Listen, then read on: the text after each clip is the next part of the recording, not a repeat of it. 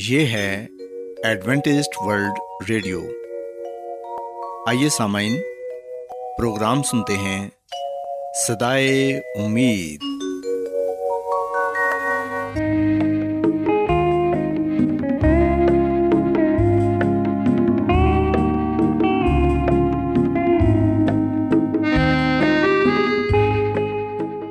سامعین، پروگرام صدائے امید کے ساتھ میں آپ کی میزبان فراز سلیم اور صادق عبداللہ خان آپ کی خدمت میں حاضر ہیں۔ ہماری طرف سے آپ تمام سامعین کی خدمت میں آداب۔ سامعین، امید کرتے ہیں کہ آپ سب خدا تعالیٰ کے فضل و کرم سے خیریت سے ہیں، اور ہماری یہ دعا ہے کہ آپ جہاں کہیں بھی رہیں خداوند خدا آپ کے ساتھ ہوں اور آپ کی حفاظت اور رہنمائی کریں۔ سامعین، اس سے پہلے کہ آج کے پروگرام کو شروع کیا جائے، آئیے پہلے پروگرام کی تفصیل سن لیں۔ پروگرام کا آغاز ایک گیت سے ہوگا، اور اس کے بعد آپ کی صحت کو بہتر بنانے کے لیے صحت کا پروگرام تندرستی ہزار نعمت پیش کیا جائے گا، اور سامعین پروگرام کے آخر میں خدا تعالیٰ کے پاک کلام سے پیغام پیش کیا جائے گا، اور اس کے علاوہ پروگرام میں روحانی گیت بھی شامل کیے گئے ہیں۔ تو سامعین، آئیے آغاز اس خوبصورت گیت سے کرتے ہیں۔ تو ہے جلال کا بادشاہ، تو ہے جلال کا بادشاہ، تو ہے جلال کا بادشاہ، تو ہے جلال کا بادشاہ، تیری حمد و ثنا یسوع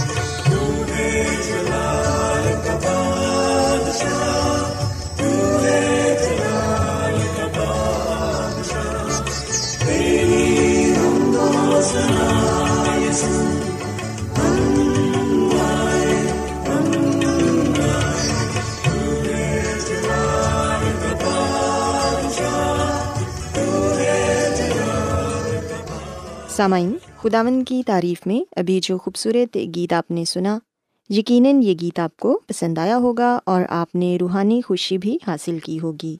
اب وقت ہے کہ صحت کا پروگرام تندرستی ہزار نعمت آپ کی خدمت میں پیش کیا جائے۔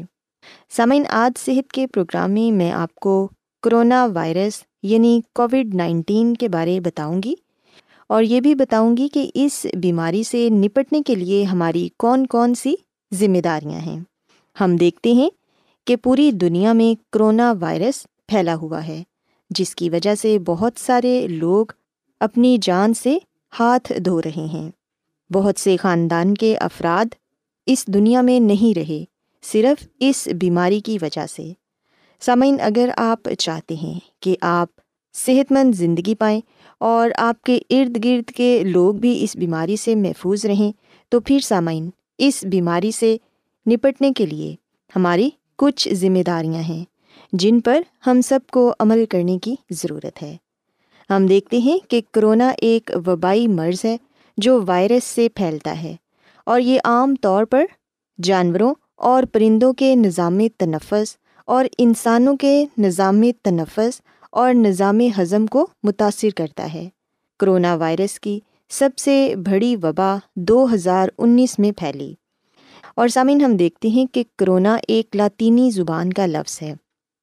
اس وبا کا آغاز چین سے ہوا، اور یہ وبا آہستہ آہستہ عالمی سطح پر پھیل گئی۔ اس وبا کو کووڈ-19 کا نام بھی دیا گیا، اور یہ وائرس سب سے زیادہ خطرناک اس لیے ہے کہ یہ انسان سے انسان کے درمیان پھیلنے کی صلاحیت رکھتا ہے۔ کرونا چین کے ایک چھوٹے سے علاقے سے شروع ہوا، اور چند ہی دن میں پوری دنیا کو اپنی لپیٹ میں اس نے لے لیا۔ اس کے پھیلنے کی رفتار اتنی تیز ہے کہ اسے روکنا بہت مشکل ہے۔ اس کی وجہ سے دنیا بھر میں معاشی بدحالی پیدا ہو گئی۔ لاک ڈاؤن کر کے اس سے بچنے کی کوشش کی گئی۔ بہت سارے ممالک میں روزگار کمانا مشکل ہو گیا، بے تحاشا لوگ بے روزگار ہو گئے، جس کی وجہ سے غربت زیادہ پھیلنے لگی۔ سامعین، ہم دیکھتے ہیں کہ کرونا وائرس سے متاثرہ مریض میں ہفتہ 10 دن میں سانس کے مسائل ظاہر ہونا شروع ہو جاتے ہیں، اور یہ صورتحال بگڑ کر شدید سانس کی بیماری، نظام ہضم اور خون کے مسائل پیدا کرتی ہے۔ اس سے موت کا خطرہ بھی بڑھ جاتا ہے۔ کرونا وائرس کی تصدیق شدہ علاج یا دوا کی تیاری میں بہت وقت کا سامنا تھا۔ اس سے بچنے کے لیے دوا سے بہتر ہے کہ احتیاطی تدابیر اختیار کی جائیں، اور سامعین، وبا سے بچنے کے لیے ضروری ہے کہ عوام اور حکومت مل کر اس کا مقابلہ کریں۔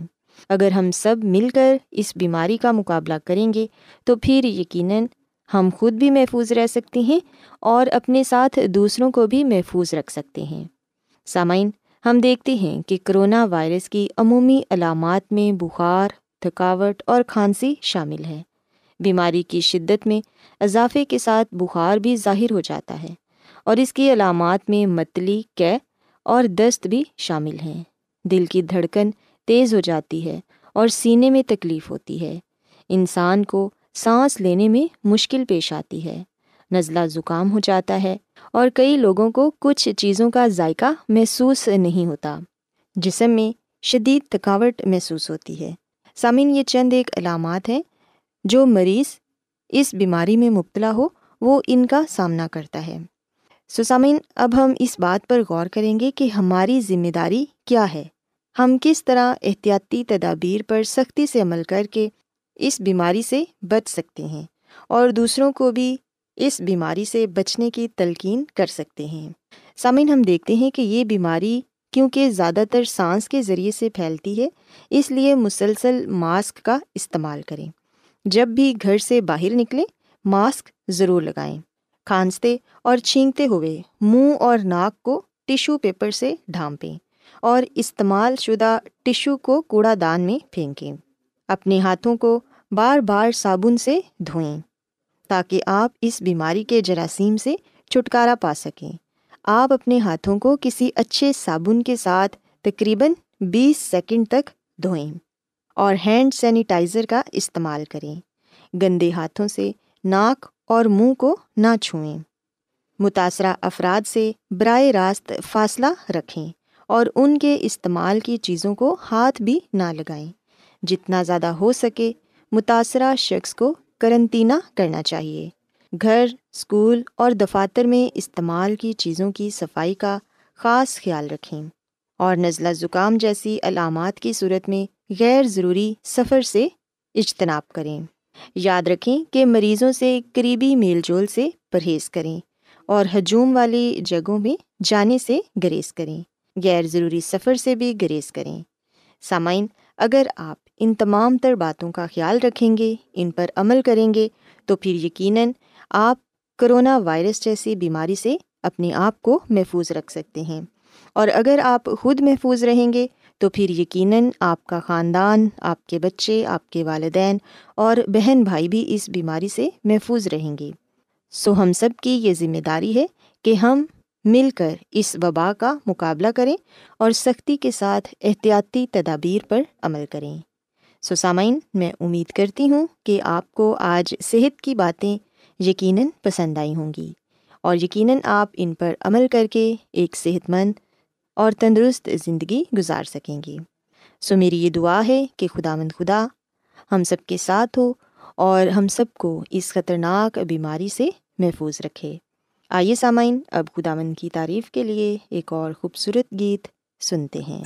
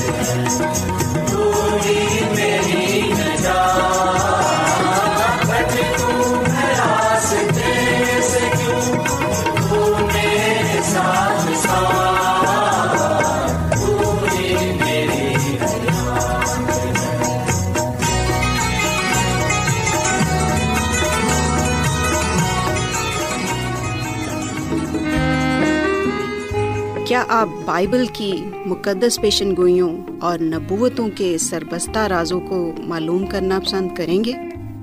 کیا آپ دنیا کے ایسے رجحانات کے باعث پریشان ہیں جو گہری تاریکی کا اشارہ دیتے ہیں؟ ایڈونٹسٹ ورلڈ ریڈیو سنتے رہیے، جو آپ سب کے لیے صدائے امید ہے۔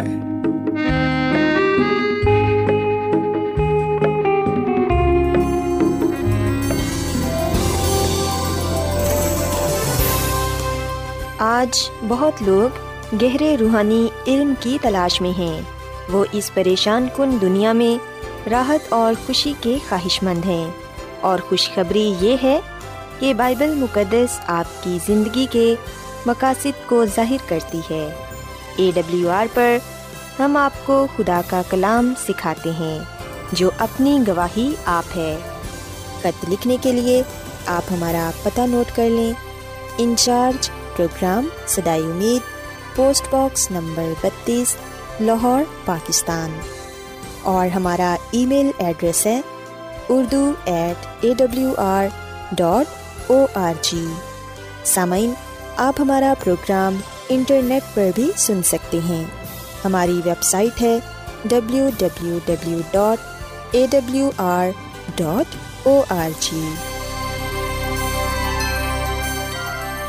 ایڈوینٹسٹ ورلڈ ریڈیو کی جانب سے پروگرام صدائے امید پیش کیا جا رہا ہے۔ سامعین، اب وقت ہے کہ خداوند کے الہی پاکلام میں سے پیغام پیش کیا جائے۔ آج آپ کے لیے پیغام خدا کے خادم عظمت ایمینول پیش کریں گے۔ خداوند یسوع مسیح کے نام میں آپ سب کو سلام۔ مسیح میں میرے عزیزو، اب وقت ہے کہ ہم خداوند کے کلام کو سنیں۔ آئے ہم اپنے ایمان کی مضبوطی اور ایمان کی ترقی کے لیے خداوند کے کلام کو سنتے ہیں۔ مسیح میں میرے عزیزو، آج ہم خداوند کے کلام میں سے اس بات کو سیکھیں گے کہ ہم نے مسیح کے لیے اپنے ہدیہ جات خداوند کے گھر میں لانے ہیں۔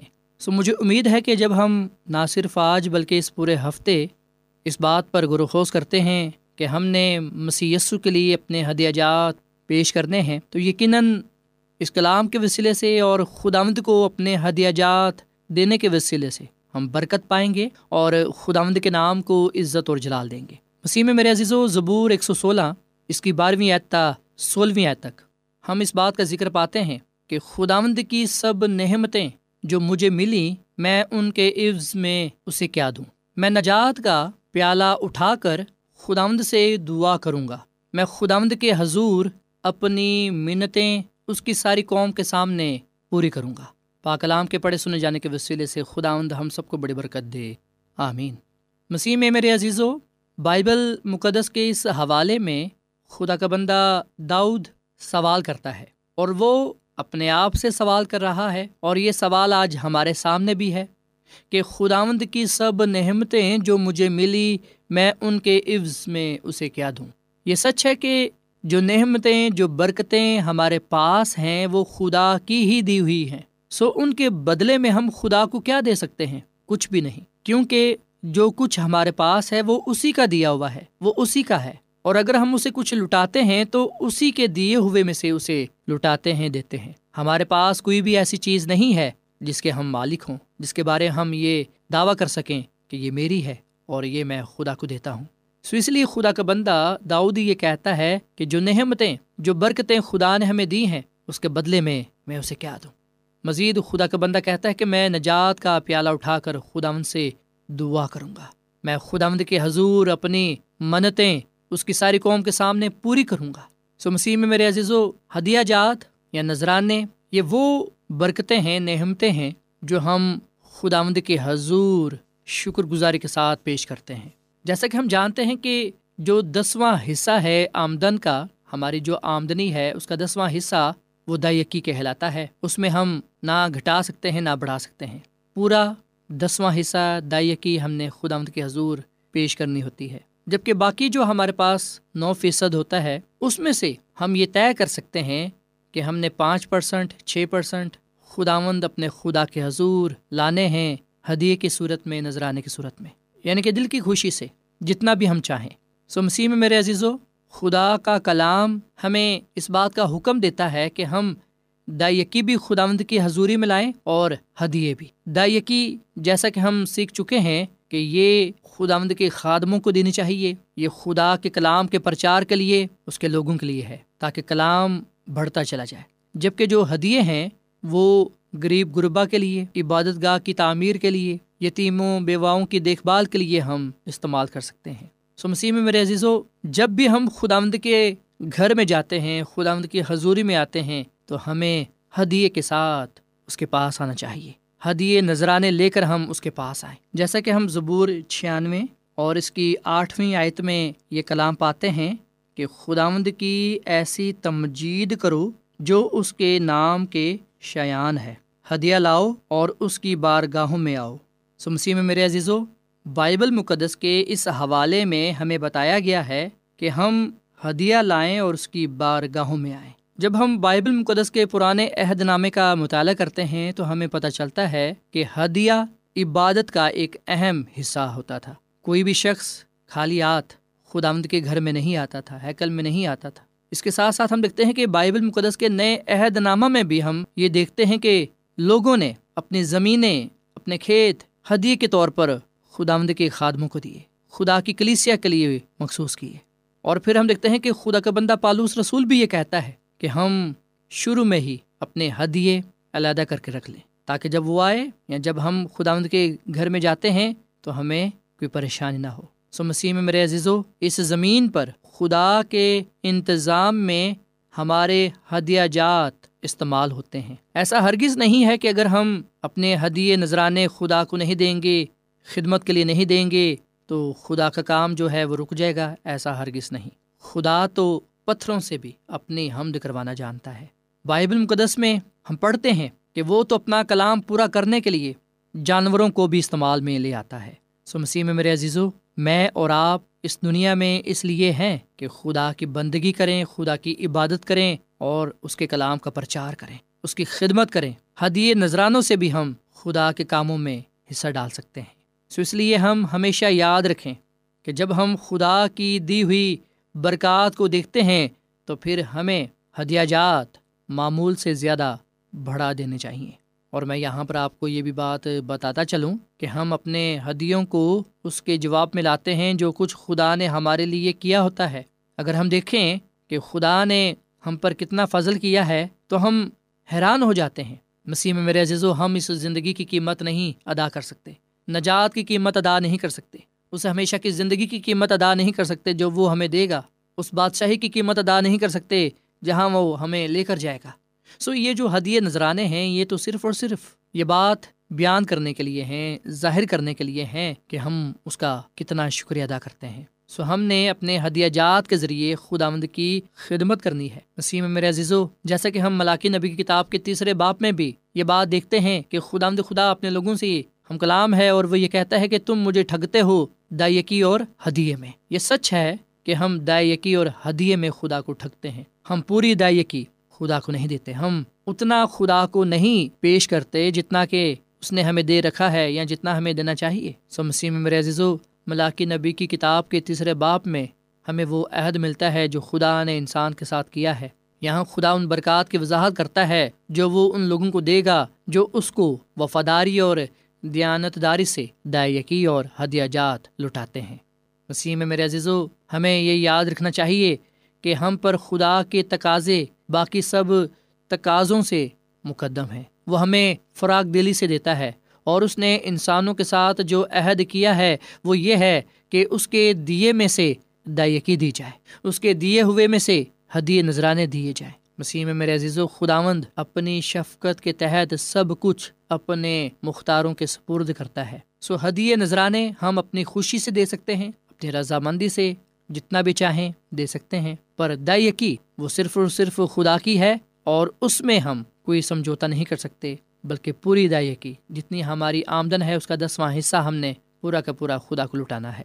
مسیح میں میرے عزیزو، جس تناسب سے خدا نے اپنی دولت میں سے انسان کو عطا کیا ہے اسی طرح انسان کو اپنے تمام مال کی دائیکی وفاداری سے خدا کو لٹانی چاہیے، اپنے تمام مال سے ہدیے نذرانے چندے خداوند کے حضور لانے چاہیے۔ اگر ہم ہدیے نذرانے دینے میں خدا کے ساتھ وفادار ہیں تو یقین جانیں خدا پھر ہمارے نذرانوں کو، ہدیوں کو 1000% تک بڑھا دے گا۔ سوائے ہم آج خداوند اپنے خدا سے وعدہ کریں کہ جب بھی ہم اس کی حضوری میں جائیں گے، اس کے گھر میں جائیں گے، تو خالی ہاتھ نہیں بلکہ جو عبادت کا ایک اہم حصہ ہے خداوند کی حضوری میں ہدیہ لانا، ہم ضرور خداوند کے گھر میں اپنے ہدیہ جات پیش کریں گے تاکہ ہم ہدیوں سے، نذرانوں سے اپنی وفاداری کو، محبت کو بیان کر سکیں اور اس کی خدمت کر سکیں، یہ بتا سکیں کہ ہمیں خدا سے محبت ہے نہ کہ روپے پیسے سے۔ جب ہم خدا کو اول درجہ دیں گے تو یقیناً خدا بھی پھر ہمیں کامیاب سرفراز کرے گا اور برکت پر برکت دے گا تاکہ ہم ہمیشہ اس کے نام کو عزت اور جلال دیتے رہیں اور اس کے نام کی گواہی دینے والے بنیں۔ خداوند ہمیں اس کلام کے وسیلے سے بڑی برکت دے۔ آئیے سامعین ہم دعا کریں۔ مسیح یسوع میں ہمارے زندہ آسمانی باپ، ہم تیرا شکر ادا کرتے ہیں، تیری تعریف کرتے ہیں، تو جو بھلا خدا ہے، تیری شفقت ابدی ہے، تیرا پیار نرالا ہے۔ اے خداوند، اس کلام کے لیے ہم تیرا شکر ادا کرتے ہیں جو ہمارے قدموں کے لیے چراغ اور راہ کے لیے روشنی ہے۔ اس کلام پر اے خدا ہمیں عمل کرنا سکھا، فضل بخش کے اے خدا ہم ہدیے و نذرانوں کے ذریعے تیری خدمت کرنے والے بنیں۔ جب بھی تیرے پاس آئیں تو اے خدا جو تو نے ہمیں توفیق بخشی ہے، ہم اس میں سے تجھے لٹانے والے بنیں۔ اے خداوند ہم تیرا شکر ادا کرتے ہیں کہ تو نے ہمیں سب نعمتیں برکتیں عطا کی رکھی ہیں، تاکہ ہم تیرا شکر ادا کرتے رہیں اور ہدیوں نذرانوں سے تیری خدمت کرتے ہوئے، تیری حضوری میں آتے ہوئے تیرے نام کو جلال دے سکیں۔ بے شک اے خدا تجھے ہمارے روپے پیسے کی ضرورت نہیں، بلکہ تجھے ہماری ضرورت ہے۔ تو ہم سے پیار کرتا ہے، تو ہم سے محبت کرتا ہے، اور تو بھی اس بات کو دیکھنا چاہتا ہے کہ ہم تجھ سے کس قدر محبت کرتے ہیں۔ اے خداوند ہمیں فضل بخش کے ہم دل و جان سے تجھ سے محبت رکھنے والے بنے اور ہر طرح سے اپنی محبت کا اظہار تجھ سے کرنے والے بنے۔ اے خداوند آج کا یہ کلام ہماری زندگیوں کے لیے پھلدار ثابت ہو، سننے والوں کو بڑی برکت دے، ان کے روزگار میں، کاروبار میں، روپے پیسے میں تیری برکت ہو، اور جب یہ تیرے حضور اپنے ہدیے نذرانے پیش کرتے ہیں تو اے خدا تو انہیں قبول فرما اور اس کے عوض انہیں، ان کے خاندانوں کو بڑی برکت دے۔ اپنے جلال سے معمور کر، کیونکہ یہ دعا مانگ لیتے ہیں اپنے خداوند مسیح یسو کے نام میں، آمین۔